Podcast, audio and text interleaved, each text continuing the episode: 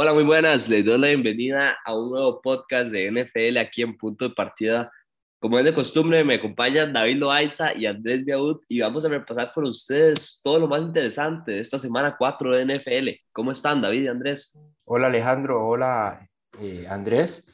Aquí vamos a repasar una semana de NFL que pareciera esta temporada ser una de las más parejas. En estos momentos tenemos 15 equipos de los 32 eh, con un récord de dos derrotas y dos victorias. Vemos que esta temporada pareciera, pareciera ir muy, muy pareja. Incluso podemos mencionar Cowboys y Giants como dos equipos con un marcador de 3-1, que ese nadie al principio de temporada lo hubiera agarrado, más en el caso de Dallas con la lesión de Dak Prescott.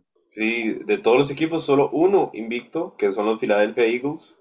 Fly Eagles Fly, ¿verdad? Este, yo creo que la gente estaba esperando grandes cosas de ellos y y que en la semana 4 sean el único equipo invicto, tal vez no mucha gente hubiera apostado por eso, ¿verdad? Bueno, y unos Eagles que más adelante vamos a hablar de ellos, pero tal vez se trata también de que les tocó un calendario al principio bastante accesible, digamos. Han tocado equipos no tan fuertes y recordar que la, la, la división de los Eagles es, por, por, llamarlo, una de las más flojas de la NFL, entonces tienen eso a favor. Pero es, es un mérito grande de Jalen Hurts que se ha consolidado en el juego del pase. Pero bueno, vamos con el primer partido que vamos a hablar primero de un equipo que está en un, un, tipo de rebuild, pero no sé si se puede llamar rebuild porque tienen a Mike Tomlin y, y es los Steelers, que comenzaron la temporada con Mitch Trubisky como titular, eh, pero poco a poco Trubisky fue mostrando lo que ya sabíamos, lo que era, lo, los limitantes que tiene como quarterback, los limitantes que demostró en el equipo de Chicago Bears y por lo cual Chicago decidió no seguir con él aunque tuvo muchas oportunidades en Chicago. Y bueno, em, eh, hablaban mucho a principio de temporada diciendo que, que em, en algún momento que eh, la gente iba a pedir a Kenny Pickett, que es un, un quarterback que draftearon que, que es de Pittsburgh. Eso es algo que es muy importante para el fanbase de los Steelers. Y lo querían ver jugar. Y en este partido, bueno, para mí de manera injusta, porque, porque Trubisky no lo, viene, no lo viene haciendo tan mal como para que lo sienten.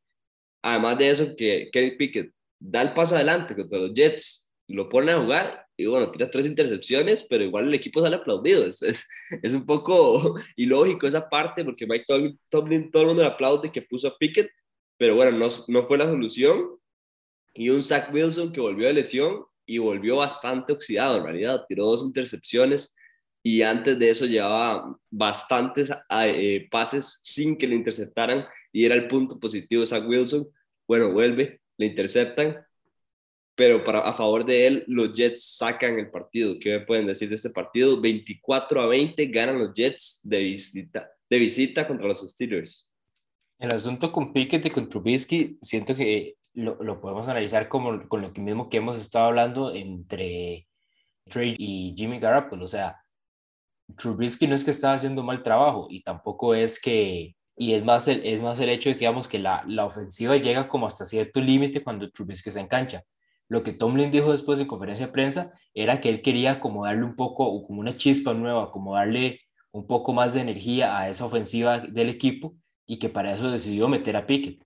Al final, como dice Alejandro, en realidad probablemente muchos de los finados están esperando desde la primera semana para poderlo ver, para poder ver a Pickett en cancha y por eso que como vos decís, tal vez se van aunque pierden y todo, y Pickett en realidad, de términos estadísticos, de, pues sí tuvo un, mal juego para empezar, eh, al final es como, por lo menos para los aficionados, es ok, empecemos esto de una vez, esta reconstrucción de una vez, y démosle chance a Pickett a ver qué nos puede demostrar.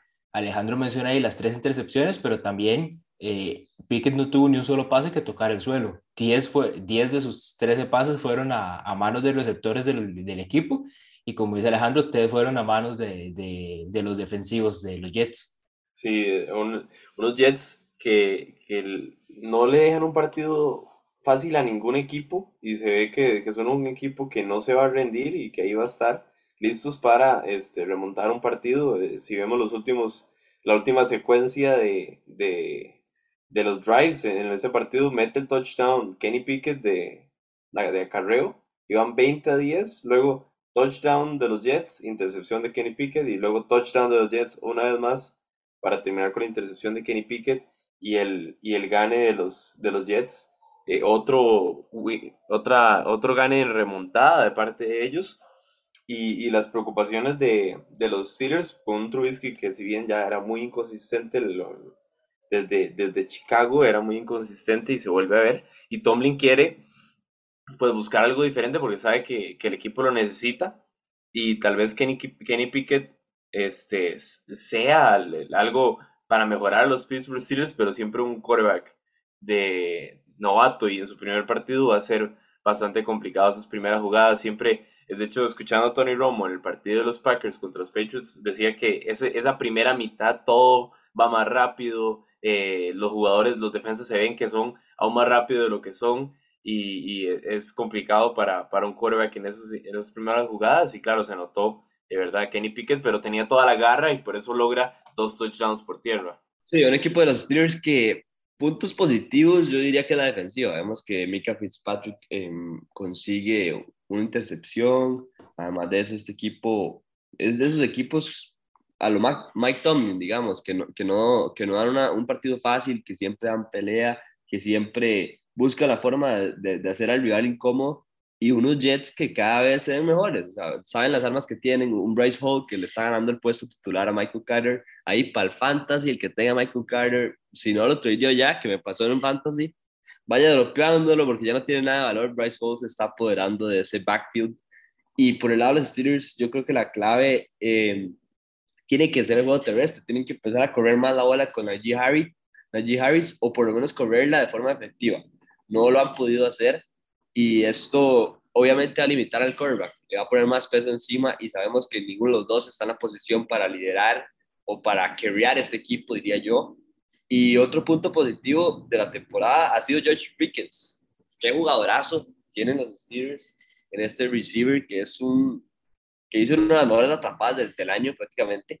Y bueno, le está robando la partida ahí a, a Deontay Johnson como, como en este partido vemos que el, que el equipo de los Steelers tuvo 178 passing yards, mientras que George Pickens tuvo 102 de esas 172 passing yards. Entonces, vemos que puede ser el socio Pickens de, del quarterback que vaya a ser, y, y, hay que ver cómo involucra sus armas, que las tienen, pero claramente tiene limitante en quarterback, y hay que ver a Zach Wilson, que está entrando en un equipo, los Jets, que bueno, ha dado dos, o sea, es un equipo que está está bien, se está salvando, podría competir y todo por, por playoffs.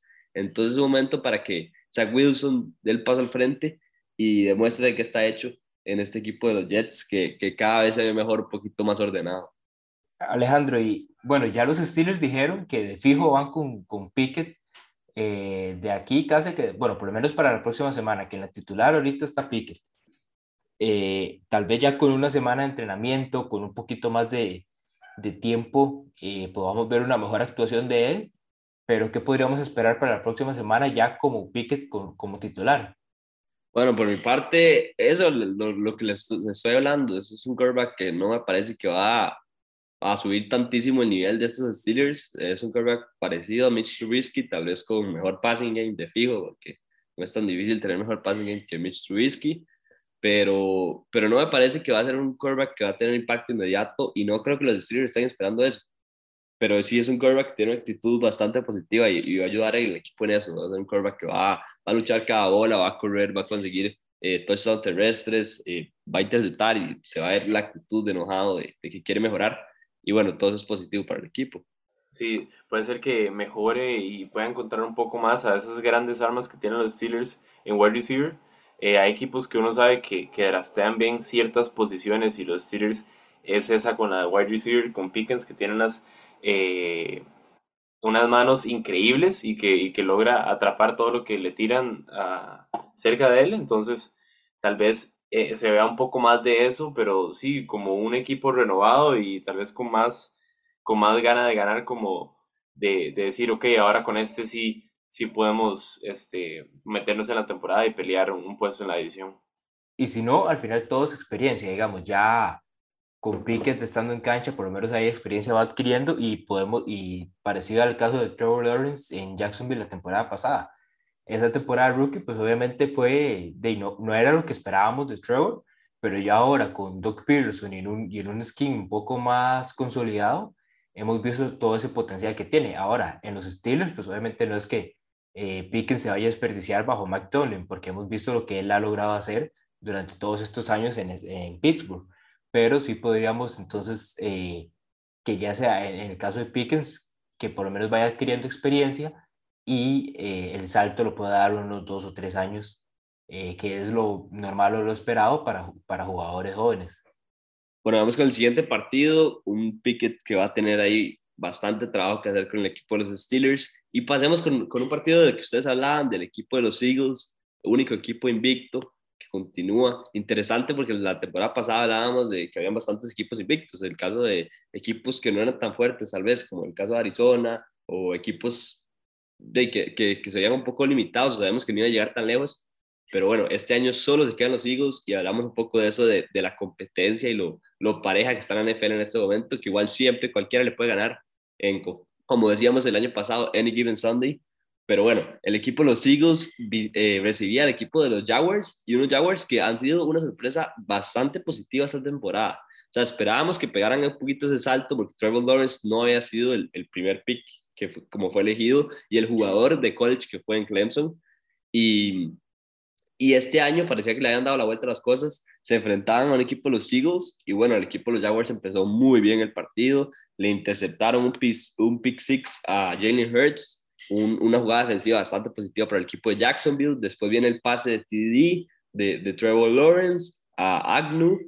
Pero después el equipo de los Eagles va carburando poco a poco en el segundo cuarto y empieza a responder. Blanquea al equipo de los Jaguars, tres rushing, rushing touchdowns, uno de Jalen Hurts, otro de Miles Sanders y otro de Gamewell. Y esa, esa es la cara del éxito, ¿verdad? En este equipo los Eagles, que tienen ese juego terrestre con su quarterback, además, que es muy potente. Y bueno, le terminan dando la vuelta a un equipo de, de los Jaguars que igual me dejó muy buenas sensaciones, porque sabemos que este equipo, los Eagles, van serio. Vimos un, una primera mitad en los Jaguars pegan el primer golpe contra, contra Filadelfia y, y el equipo de Filadelfia supo este, responder y, y, actuar contra la adversidad algo que siempre es importante ver equipos grandes y aspirantes que puedan hacer. Eh, Jalen Hurts se vio bien en la segunda mitad y, todos sabemos a lo que Filadelfia va a jugar, como dijo Chandy, sabemos la identidad de ellos y lo hacen muy bien. Ahora, eh, la pregunta es, eh, ¿hasta cuándo con esa identidad van a poder, hasta, qué tan largo van a poder llegar con esa, jugando a, ese, a esa identidad, ¿verdad? un equipo de Jacksonville que venía mejor y que se vio bien en la primera mitad, en la segunda mitad eh, un poco más inconsistentes, un poco forzado por la, por la defensa de Filadelfia, un poco por, por, por el quarterback y, por la ofensiva de, Jacksonville, pero al final, bueno, termina el partido 29-21 y, y, Filadelfia que tiene la, habilidad de, acortar los partidos en la segunda mitad cuando tienen la, el, el lead, acortar los partidos a puro acarreo y, sacar, sacar partidos un poco más complicados de, la cuenta. Además de eso, le da el poder de tener el, manejo del reloj, ¿verdad? Que es tan importante la NFL. Si corres tanto la bola, puedes quemar el tiempo y eso es positivo para el equipo de los Eagles, que bueno, eso fue lo que le aplicaron el equipo de los Bucks el año pasado en playoffs.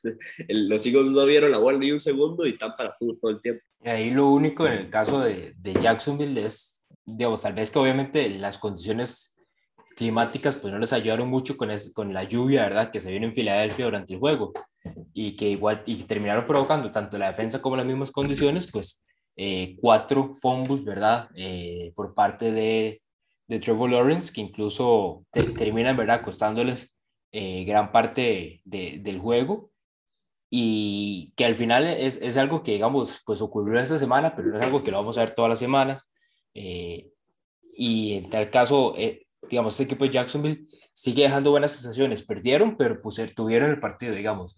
O sea, siempre estuvieron ahí y es como estamos hablando, este equipo de los Eagles pues, es el único equipo invicto, eh, para mi desgracia, ¿verdad?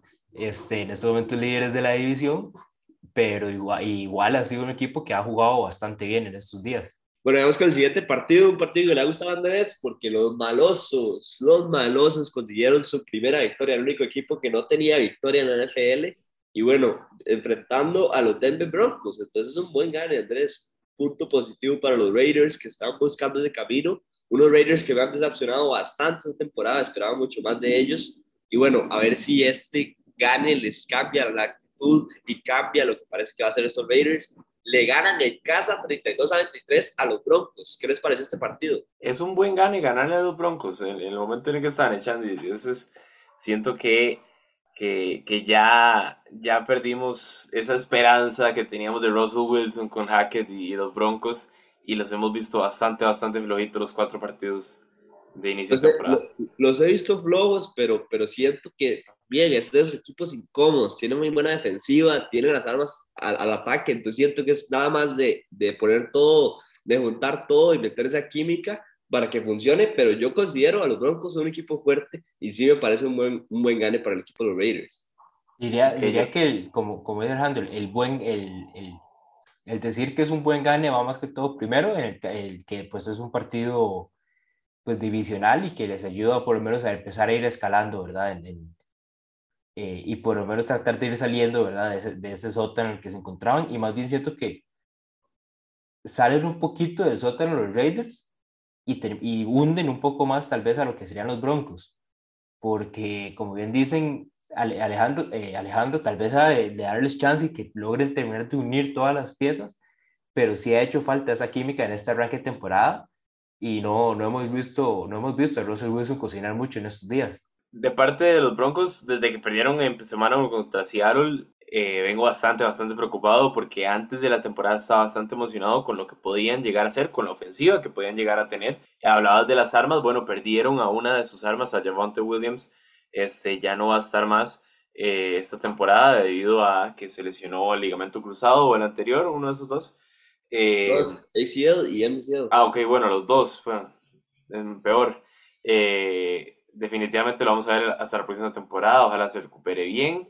pero sí, los Broncos, bueno, tienen a Melvin Gordon, que, es un buen corredor, pierden una de esas armas, y Russell Wilson parece que no, no bien con Hackett. No lo estoy diciendo que ya la temporada se acabó para los Denver Broncos porque siguen teniendo un, récord de 2 a 2. Pero sí en el papel yo veía que los Raiders tenían que ganar este partido, no solo porque venían 0-3, sino por, por el nivel de juego que venían mostrando los Broncos. No esperaba que mejoraran tanto de una semana a la otra. Y, y de parte ya hablando de los, de los chicos malos, como dice Chandy, este, Derek Carr eh, trata de, anotar un poco más en este partido, llega a 32 puntos, encuentra un poco más a Adams, que es el llamado a liderar esta ofensiva, por algo te lo traes de Green Bay, por algo le estás pagando lo que le estás pagando, y es uno de los mejores receptores de la liga, y lo vimos la temporada pasada y antepasada, que Rogers tuvo dos MVPs de la mano de, de Davante Adams, teniendo la mitad de las yardas y la mitad de los touchdowns, si no más. Entonces, eh, es claro lo que tiene que hacer Las Vegas. Tienen un schedule bastante difícil porque están en una división muy complicada y tenían que ganar este partido. Eh, de aquí en adelante siento que mi perspectiva de los dos equipos no cambia mucho. Siento que eso es lo que yo tenía pensado que iba a pasar. Denver bastante flojito, eh, perdiendo contra Las Vegas que tenía que ganar y que todavía no ha demostrado nada. Para mí, Las Vegas va a demostrar algo cuando le pueda ganar a los dos a los dos grandes de arriba de, esa división. Sí, hay que ver si les puede ganar, ¿verdad? Porque decíamos que la, la, NFL es una, es una liga de, sorpresas. Esto no pasa tanto en la NBA. En la NBA dicen los, los projected standings y normalmente quedan parecidos. En realidad, en la NFL aquí se creía que los Chargers eran favoritos para la división y están dos, dos, dos, digamos. Parece que no van a levantar tanto la temporada. Se lesionó Rashad Slater toda la temporada, entonces, esos Chargers tienen limitantes. Justin Herbert tiene las, costillas, las costillas hechas leña. Hay que ver esta división que está completamente abierta. Nada más el más caro creo que, creo que son los Chiefs. Pero los Raiders pueden competir. Y eso es lo que tienen que hacer. Tienen que buscar también el juego terrestre. Es muy importante para que Derek Carr no se sienta tan presionado. Y en este juego lo pudieron hacer. Bueno, y vámonos para Londres. En el partido internacional, primer partido internacional, el equipo de los Saints contra el equipo de los Vikings, un duelo bastante interesante, unos Vikings que han empezado la temporada bien, le ganaron a los Packers en ese primer partido, se cayeron un poquito después, pero bueno, están reviviendo y se enfrentaron a unos Saints bastante golpeados con Andy Dalton como su quarterback titular. Bueno, un partido bastante interesante porque pasó algo que pasa súper poco en, la NFL y es que los Saints tenían la oportunidad de llevar el partido a, a tiempos extra con una patada Y David nos va a contar un poquito más adelante esto, pero hubo un doble palo, pegó dos veces en el poste y se fue para afuera para dejarles sin opción en un buzzer beater, por así decirlo, de patada. Y se quedan cortos los Saints en un partido muy, muy parejo, muy bueno, en dos equipos que, que son bastante parecidos, diría yo. El, el famoso double dunk que siempre es toda una, toda una sorpresa cuando lo vemos en, en la NFL.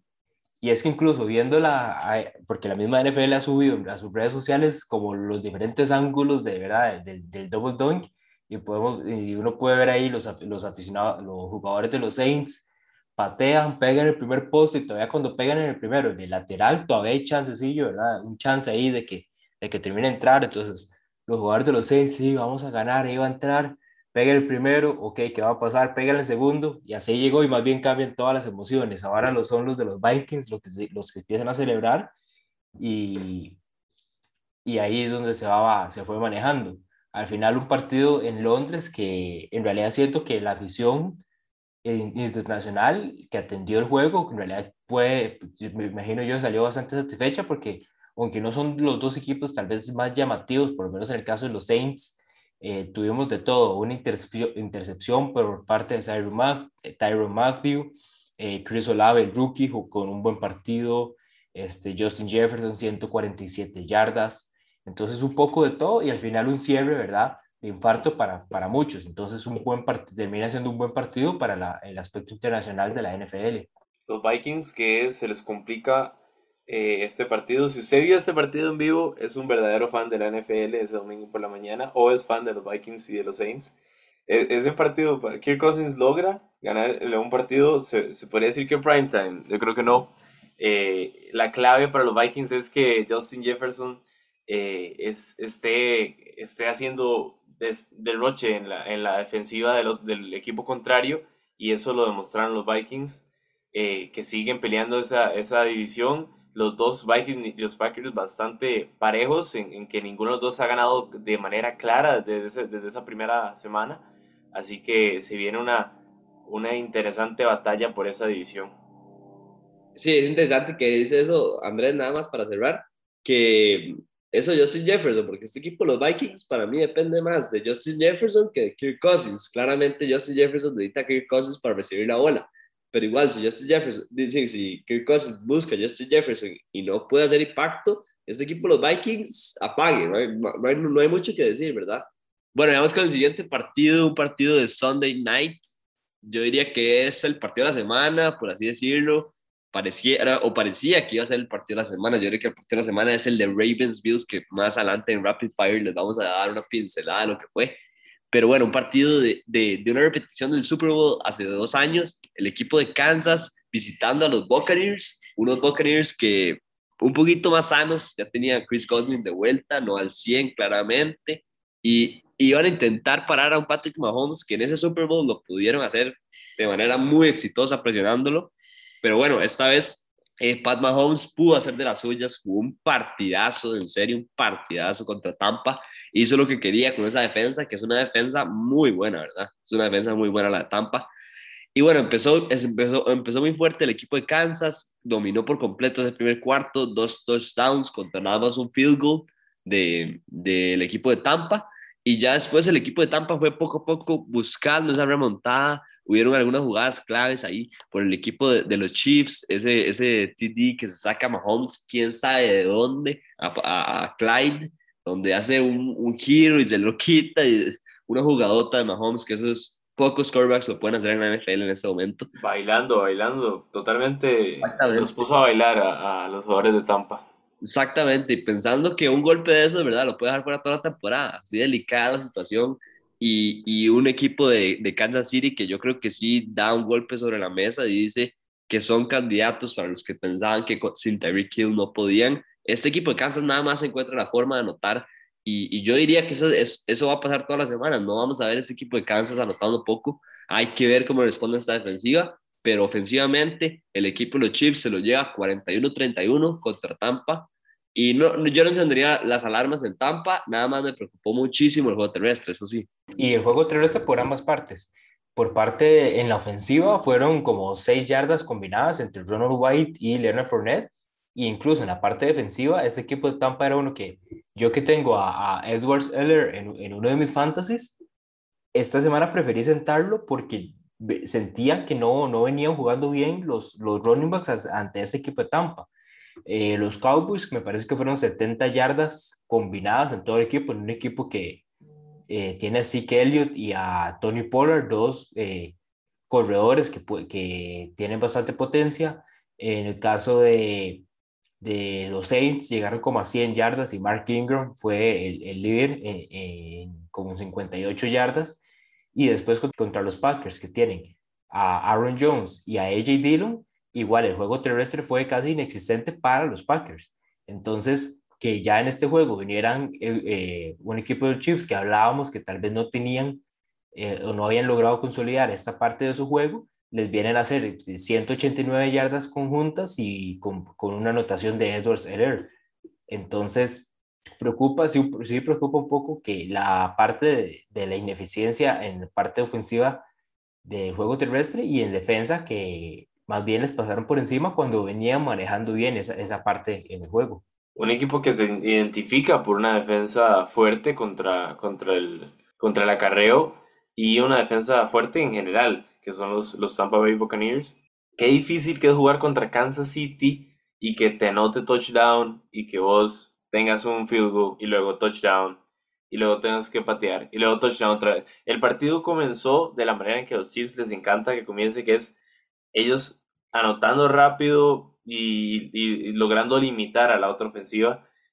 Tom Brady se veía en la banca cuando, cuando volvía como eh, necesito que mi defensa me ayude un poco a, poder figure out aquí cómo, cómo tengo que avanzar, cómo, cómo anotar un poco y, te quedas atrás y ese, ese quedarte atrás, ese sentimiento de que no puedes seguir el ritmo que está llevando una ofensiva como Kansas City, es bastante complicado para comenzar un partido. Termina el partido 41-31, siento que mucho más cerca el marcador de lo que fue el partido.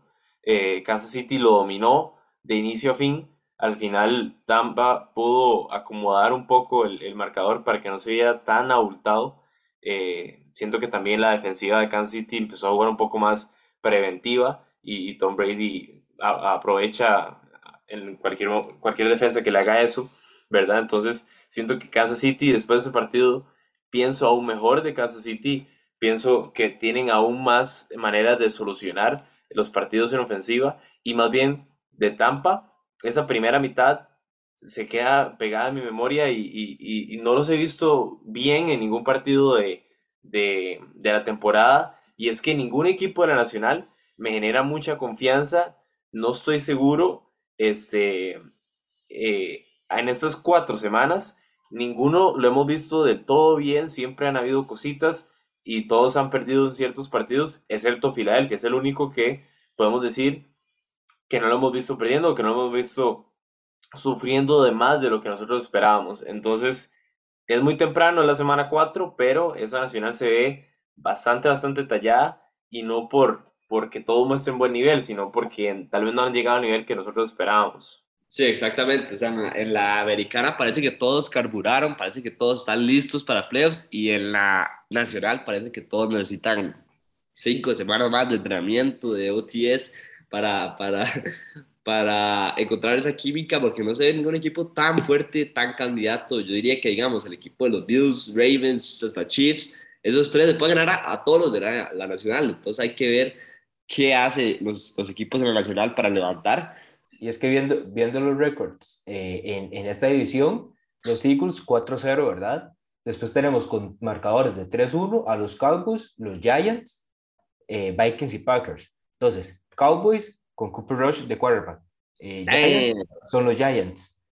en el caso de los Packers, hemos hablado un poquito, y ustedes más que todo, de, digamos, esas, esas cosas que nos dejan dudas con este equipo los Vikings tampoco es que, o sea, le ganaron, le ganaron a, a los Packers en ese partido inaugural, pero de, o sea, una victoria cantadísima, perdón por interrumpir, nada más una, una, victoria cantadísima, era desde, desde antes de empezar el partido se decía que ese partido le iban a perder los Packers contra los Vikings que eran muy fuertes y de ahí así fue. Y, y, después de ese juego, los mismos Vikings han perdido contra los Eagles en un partido donde les pasaron por encima y les han costado las victorias entre los Saints y los Lions, que son dos equipos que por lo menos los Lions han subido bastante esta temporada, pero son dos equipos que si los Vikings son contendientes tanto a división y en los playoffs no deberían de costarles estos juegos contra estos dos equipos. Entonces ahí es donde vemos, ¿verdad? Esas debilidades que apuntan ustedes en esta parte de la conferencia. Correcto, y, y, no solo eso, no solo resultados, también es importante la sensación que dan los equipos. Una victoria de estas como los Vikings que, que hablábamos, contra los Saints allá en Inglaterra, con un double point que nunca pasa. Sí, perfectamente, pero ha habido out, uh, overtime y ahí cualquiera puede ganar, ¿verdad? Exactamente. Igual que los Packers, que también fueron a overtime, cualquiera pudo haber ganado. Depende del por eso son las sensaciones. Ajá, exacto. Depende mucho también cómo es la victoria, cuál es la sensación. Y los Vikings no han dado sensación de equipo de playoffs. Entonces, por esa parte, eso es lo importante. Y del lado de la AFC, como digo, todos parecen que están listos para los playoffs. Y bueno, vamos con el siguiente segmento, el Rapid Fire. Tenemos listo para ustedes el repaso de todos los demás partidos. Estos fueron los que más nos llaman la atención, pero les vamos a dar todo el repaso de los partidos.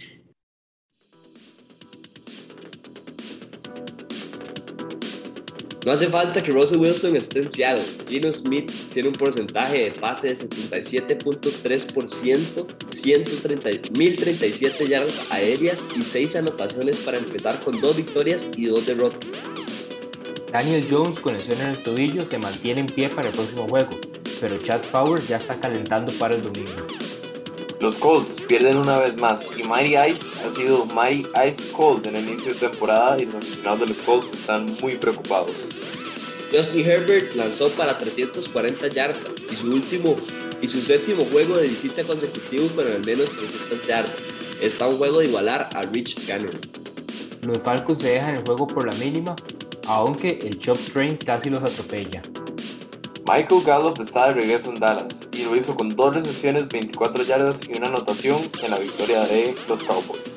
Los Ravens tenían una ventaja de 17 puntos ante los Bills. En semana 2 era de 21 puntos ante los Dolphins. El resultado, dos derrotas. Otro quarterback en su equipo nuevo que decepciona. Baker no logra ganarle a Murray y los Cardinals en un partido poco disputado por Carolina. Aaron Rodgers llega al club de los 500 con un pase a Romeo Dobbs cuando el quarterback anotó su primer pase, Dobbs tenía tan solo 7 años. En una agonizante gane en el tiempo extra contra el tercer quarterback de los Patriots. Kyle Shanahan se deja la pelea de lunes por la noche para expandir su ventaja 8 a 4 en partidos contra McVay. Bueno, y con esto llegamos al fin de nuestro, de nuestro segmento de Rapid Fire. Y vamos con la parte más emocionante aquí, con la parte caliente, con, con las predicciones. David, ¿cómo nos fue esta semana? Aquí estamos en, revisando a ver cómo están estos partidos. Y bueno, podríamos empezar con que el ganador de esta semana fue Viaud. Pegó dos de los resultados. Le hizo falta, eh, igual que a mí, le hizo falta la línea de los Buffalo Bills, que terminaron ganando por tres puntos y la línea era 3.5. Entonces, ahí nos fuimos todos de jupa. Y la, y la cambiaron porque estaban tres, la cambiaron a cerquita del partido. En estos momentos entonces tenemos a Chandy con un marcador de 9 a 3. Yo voy en estos momentos 4 a 8 y Viaud avanza a 6 a 6. Estamos en 500. Ahí les dejamos nuestras, nuestra tabla de predicciones, cómo vamos. Y les, les tengo tres partidos para esta semana, partidos bastante interesantes, parejitos. Y les voy a traer el primero, que es, la, que es la bomba, el más complicadillo. El equipo de los Bengals visitando a los Ravens. Los Ravens salen favoritos por tres puntos. ¿Quién se llevan? Los Bengals vienen con momentum, los Ravens vienen urgidos de victoria. Mover Ravens en este. La línea está un poco baja entre Baltimore y, los Bengals. Eh, si bien eso me preocupa un poco, es complicado que los Bengals ganen por uno o dos puntos, entonces me voy con Baltimore. Ok, bastante interesantes. Yo les, me tengo que montar en el tren con ustedes. Me voy con el equipo de Baltimore y más porque viene de una derrota. Este equipo lo veo fuerte este año y no me gusta apostarle a los buenos equipos después de una derrota. De apostarle en contra a los buenos equipos después de una derrota. Entonces me voy con los Ravens, tres puntos como favorito. Vamos con el siguiente. Les voy a tirar el, el, el Thursday Night. El equipo de los Colts visitando a los Broncos. Salen los Broncos como favoritos por tres puntos y medio. ¿Quién se llevan? Eh, los Broncos han decepcionado, pero yo creo que los Colts han decepcionado aún más. Entonces, Broncos. Yo voy en contra de los Broncos. Conciso el hombre, pocas palabras. Andrés se va con el equipo de los Colts en contra del spread con tres y medio a favor de los Broncos. Y yo me voy con los Broncos. Creo que este equipo de Denver va a ganarle el partido en este clásico, por así decirlo, de, de los Potros. Y, se lo va a llevar el equipo de los Broncos. Y el último que les tengo está bastante interesante, porque los Seahawks visitan a los Saints y los Saints salen por, con favoritos por cinco puntos. ¿Quién se lleva en este partido? El asunto con los Saints en estos momentos es que, bueno, el Andy Dalton es el, el quarterback encargado, Jamie Wilson está fuera por una lesión en la espalda y Gino Smith no ha hecho un mal trabajo en este rank, entonces yo creo que yo me voy con los Seahawks. Me gustan los underdogs en, en, en esos últimos dos partidos. Me gusta Seattle, aunque sea que cubra la línea también contra New Orleans. Yo me voy con el equipo de los Saints. Creo que los Saints van a presionar a Gino Smith y se le va a complicar el partido. Y además de eso, tengo que ir diferente a vez, ¿no? Ir igual todas las predicciones, ¿verdad? Entonces, vamos con los Saints que le van a pegar a los Seahawks. Y bueno, con esto llegamos al al cierre de nuestro podcast. Muchas gracias por acompañarnos. Gracias David y Andrés. Un gusto como siempre. Repasamos con ustedes lo que fue la semana 4 en la NFL. Cada vez se pone mejor la temporada, así que no se pierdan los podcasts. Estamos subiendo podcasts de Champions también, de la CL, que ya se viene el Mundial. Y bueno, les recuerdo seguirnos en redes sociales como punto de partida CR. Muchas gracias y nos vemos para la semana 5 de NFL.